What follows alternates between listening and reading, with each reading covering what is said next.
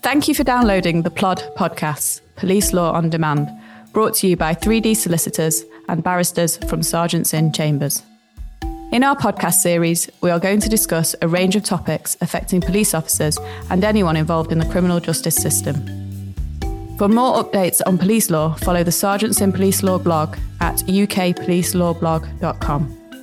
If you have any suggestions for any topics that you would like us to cover, please email plod at 3d-solicitors.com.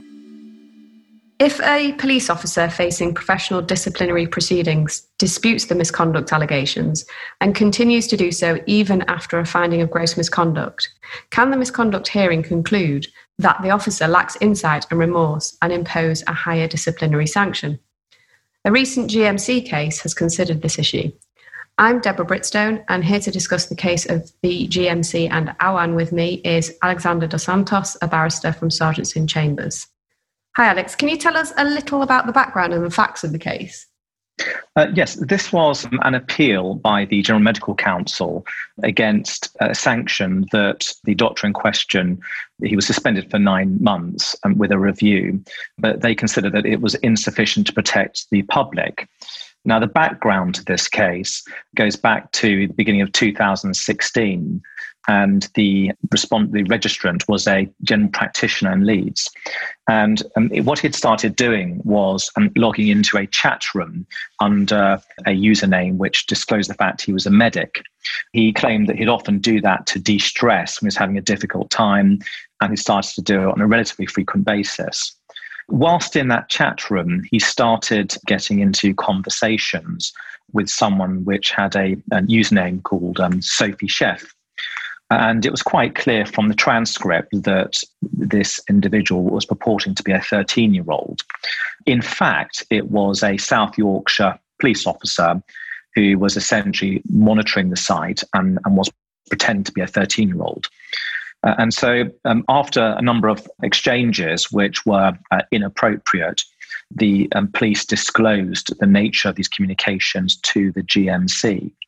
Now, it so happened that in 2017, the doctor emigrated to Canada. But in the meantime, the GMC had started proceedings against the doctor and brought charges in relation to the communications, which in essence alleged that these were inappropriate exchanges, there was sexually motivated conduct, and that he'd failed to protect what appeared to be a vulnerable child by reporting the matter to the Child Protection Agency. So he made partial admissions, certainly accepting the nature of the communications, but he ran a, um, a rather bizarre defense, arguing that he'd realized that this individual was, in fact, an imposter and believed it was someone significantly older messing with him. And that what he'd been doing was engaging with this individual in this chat room to try and expose the individual as, as he believed the person to be a police officer. So essentially, he was saying, I was playing along um, to try and catch out this officer. That defense of his was rejected by the panel, who went on then to consider the issues of impairment and sanction. And what was the tribunal's decision on impairment? Um, well, they found that he um, was impaired um, by reason of his misconduct. They rejected his account and determined that in a case such as this, it's very, very difficult to remediate this kind of behavior. And they found that the doctor had some insight, although limited, and so he hadn't yet remediated and therefore remained impaired. And the decision on sanction? was to suspend him for a period of nine months with a review. Uh, and that was, of course, something that the GMC considered to be too low. So, the first ground of appeal was that the tribunal failed to have regard to the manner in which the respondent gave his evidence. How did the court respond to that? Well, the court um, rejected that ground, uh, along with the other two, but in particular, um, it was quite clear going through the judgment that the registrant had um, his evidence had been properly and fully considered by the panel. Uh, and they'd looked with care about what had happened since then. They looked with care at the way in which he explained the um, the background. It was quite clear from their judgment that um, everything had been fully considered by them. And then the second ground of appeal, which was that the tribunal had regard to an irrelevant factor, namely the public interest in not depriving the public of the services of an otherwise competent doctor. that argument didn't get very far either, did it? It didn't. And it was a slightly um, unusual way it was argued because it's generally accepted in professional discipline cases that it is a potentially relevant factor that when so much has been invested in training a doctor, um, there's a public interest, if possible, in retaining that doctor on the register. Um, for the benefit that can be brought to bear on the on medical services. And, and the argument being raised was that because he had emigrated to Canada, the public who would benefit by his continued practice would be in Canada and not the UK public. It was a rather bizarre um, argument to take, and the court was unimpressed and took the view that actually it didn't really matter. And in fact, one, one should look at it as um, the public being the global community rather than constraining itself just to the UK. And then the third and the final ground of appeal was that the tribunal failed in its application of the sanctions guidance. And again, this didn't find favour with the court either, did it? No, the court, I think, described it as meritless. And in fact, what the a tribunal had done is exactly what panels always do, which is identified relevant factors and worked progressively through the indicative sanctions guidance. And that's how they reached the point um, they could. And um, interestingly, um, at the end of the judgment, um, having gone through the exercise that the panel had undertaken, and the judge saying there was nothing wrong with it, the judge also stepped back. Um, this is paragraph 46 of the judgment, saying standing back I ask myself whether the disposal can be characterized as wrong.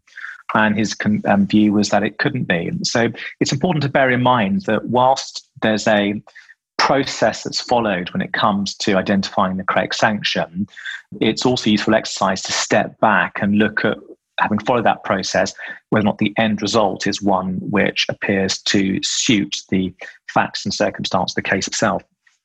And usefully, the judgment contains a summary of the relevant legal principles applicable to an appeal such as this. Can you just give us an overview of, of those principles? Yes. In fact, um, it's always important when the appeal court is being asked to consider how much weight was attributed to facts and the position of the tribunal because the professional discipline tribunals are usually specialist tribunals and they're afforded quite a wide margin by the appellate courts.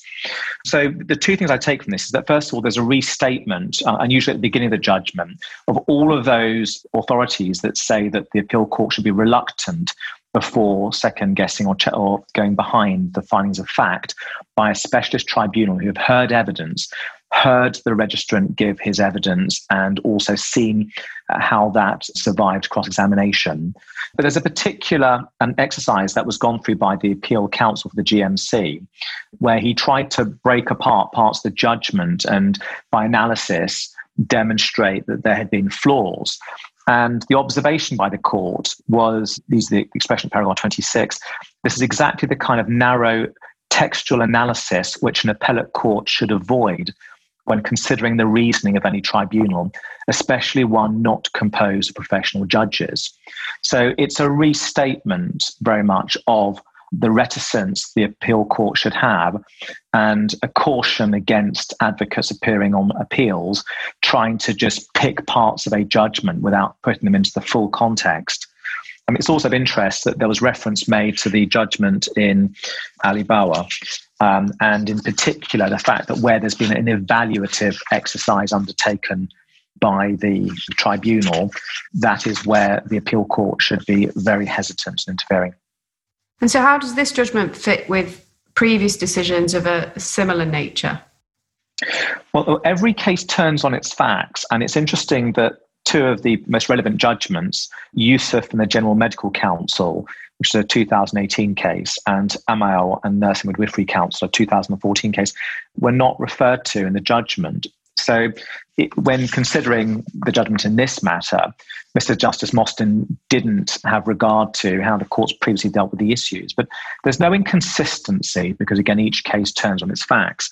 I suppose at the heart of the judgment is really the, the extent to which a registrant is entitled to maintain a denial and yet the, the tribunal can consider the issues of insight and remorse, which are, are, very different. One is an understanding, an appreciation of certain kinds of conduct behavior, the other is regret. And how there's a restatement of the principle that someone's entitled to defend charges and maintain that defense. and can't be expected to have what's described as a Damascene conversion at the moment of judgment and then make admissions that they were wrong or, or guilty misconduct. The consequence of this, of course, is that were an individual to do that, they deprive themselves of the right or ability to appeal against the judgment to the High Court. Mm. And so, uh, in, in your view, what, what sort of tips are there to take away from this judgment? Well, there's some useful statements of the principles in terms of appeals and how the, high, the appeal courts will look at or reviewing a decision below. It's quite a useful judgment when looking at the issue of insight. The tribunals are entitled to take into account the fact that an individual still at the point of sanction denies having committed the offence. It begs the question if the registrant denies having committed the misconduct in the first place, how can they satisfy the tribunal that this won't happen again? But it's not a black and white issue. And so uh, I'd certainly caution against people taking this as a license people to just maintain a position of denial throughout. But certainly there's guidance given in the judgment about the line that might be taken, uh, respecting and understanding the judgment of the tribunal, but whilst being able to maintain um, a denial of the underlying facts. Yeah, it's, it's interesting as to how those two sit aside each other. Thank you very much for, for taking us through that. It's a really interesting case, and I'm sure one that we'll come across again in our practice. So, thank you very much.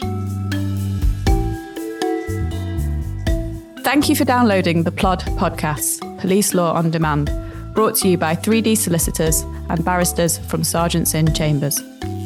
For more updates on police law, follow the Serjeants Inn Police Law blog at ukpolicelawblog.com. If you have any suggestions for any topics that you would like us to cover, please email plod at 3d-solicitors.com.